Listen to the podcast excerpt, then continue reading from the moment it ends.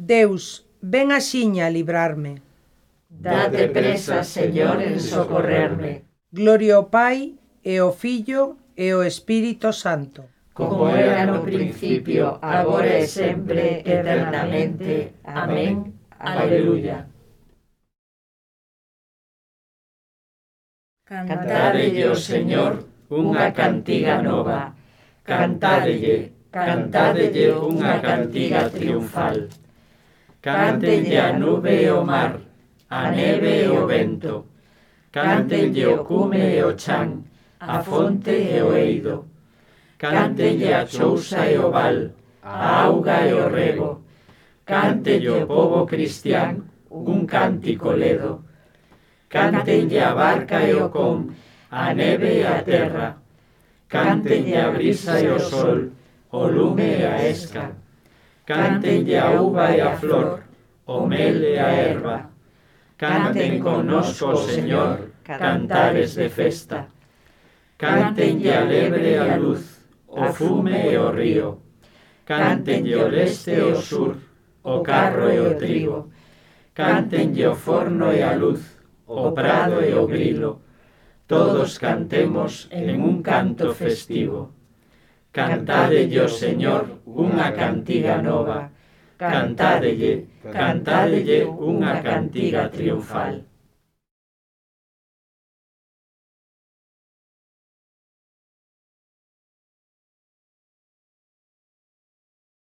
Que a bondade do Señor, o noso Deus, sexa connosco. Aleluia. Señor, Ti fuches para nós un agarimo, xeración tras xeración. Primeiro que os montes nacesen, e que fosen xerados a terra e o mundo, desde sempre e por sempre ti es Deus. Ti repós no pó os mortais, con dicirlles, volvede, fillos de Adán. Mil anos son ante ti, como ao día de onte que pasou, como a unha visilia da noite. Ti falos pasar, e son como ao sono maianceiro. Son como a erva que agroma, de mañá florece e verdea, a tarde ségana e seca. A túa ira fainos desfalecer, a túa cólera tennos desmayados, porque posas nosas culpas ante ti, os nosos segredos á luz da túa ollada. Os nosos días esvaeceron na túa indignación. Acabamos como a un suspiro os nosos anos. A nosa vida é de 70 anos, de 80 a dos máis fortes pero son de traballos e miserias os máis deles. Esvaecen depresa e nos voamos. Quen coñece a forza da túa ira, a túa indignación co debido temor? Ensínanos a contar os nosos días, para que acheguemos o corazón á sabedoría. Volve, Señor, por canto aínda, apiádate dos teus servos, danos da mañá a fartura da túa misericordia para que teñamos felicidade e ledicia toda a nosa vida. Alégranos polos días en que nos aflixiches, por tantos anos de coitas padecidas, que se vexa a túa obra nos teus servos e a túa gloria nos teus fillos. Que a bondade do Señor, o noso Deus, sexa connosco, que El consolide as obras das nosas mans. Gloria ao Pai e ao Fillo e ao Espírito Santo como era no principio, agora e sempre, eternamente. Amén. Que a bondade do Señor, o noso Deus, sexa connosco. Aleluia.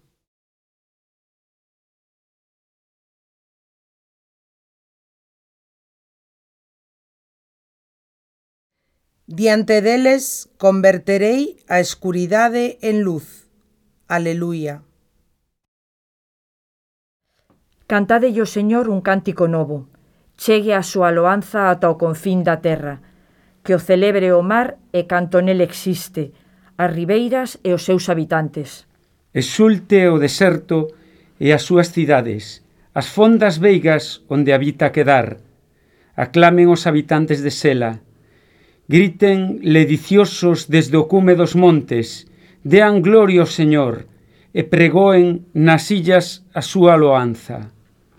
O Señor sae como un heroe, excita o seu ardor como un guerreiro, lanza o grito de guerra, contra os seus enemigos amosa o seu poder. Por moito tempo gardei silencio, permanecín calado, contívenme.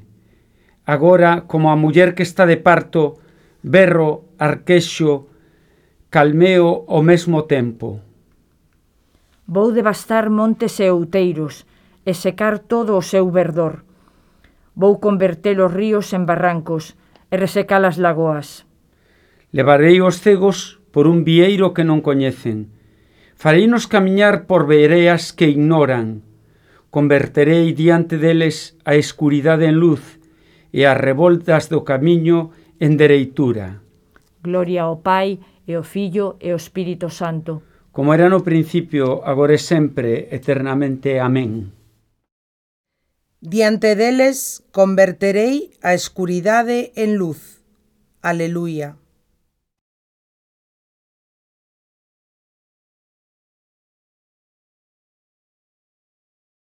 O Señor fai canto se propón. Aleluia.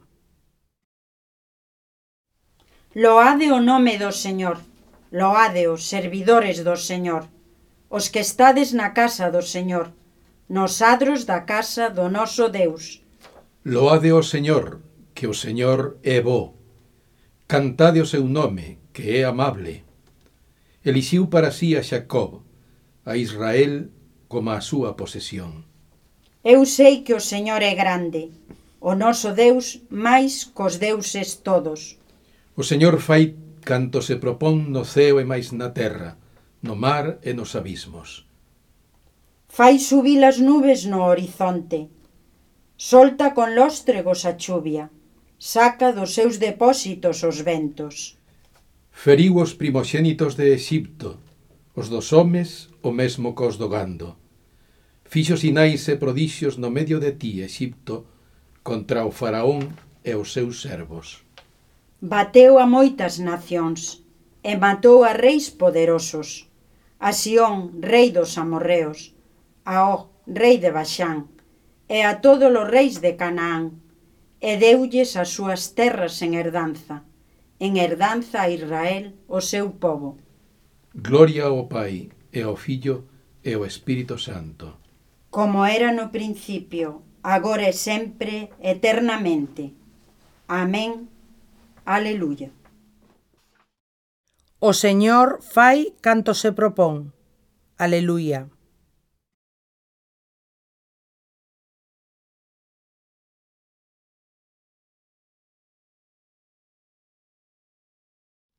Cerca de ti está a palabra, na túa boca e no teu corazón.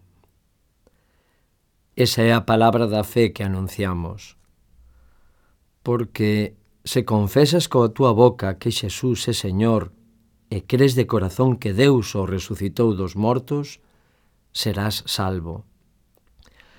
Pois crese co corazón para acadar a xustiza e maniféstase coa boca para para lograr la salvación.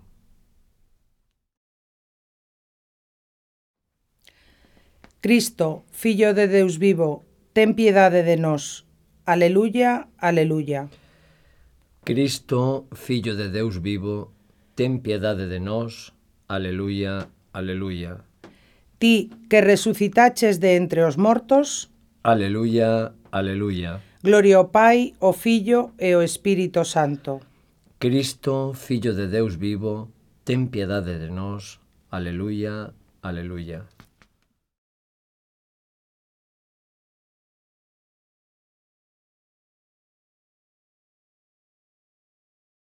Eu son o bo pastor, apacento as miñas ovellas e dou a miña vida por elas.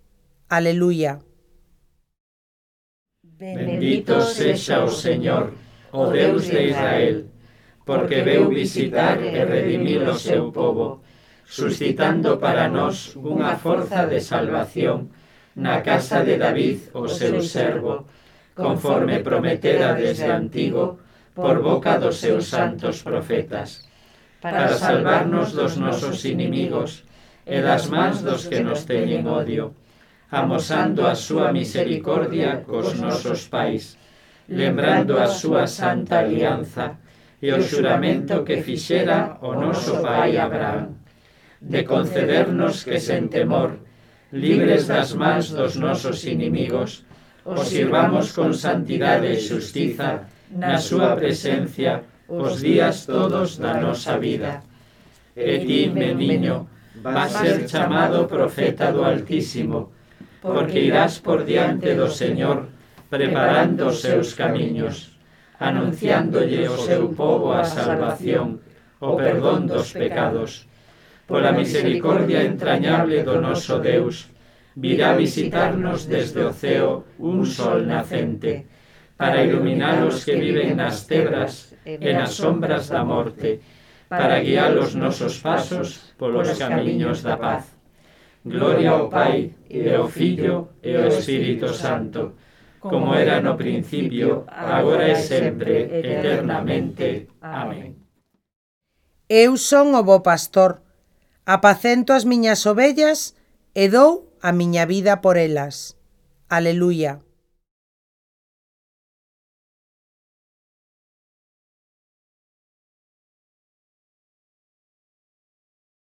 Oremos a Deus Pai, que foi glorificado na morte e resurrección do seu Fillo e digámoslle Anova, Señor, os nosos corazóns.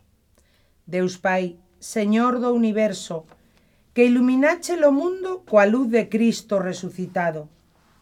Ilumina hoxe a nosa vida coa luz da fe. Anova, Señor, os nosos corazóns. Ti, que por medio do teu Fillo resucitado abriche as portas da eternidade para todos os homes, Concédenos realizar os traballos do día coa esperanza posta na vida eterna. Anova, Señor, os nosos corazóns. Ti, que por medio do teu Fillo resucitado lle enviaches ao mundo o Espírito Santo, acende os nosos corazóns co lume do seu amor. Anova, Señor, os nosos corazóns que Xesucristo, cravado na cruz para nos liberar, sexa hoxe para todos nós salvación e redención. Anova, Señor, os nosos corazóns.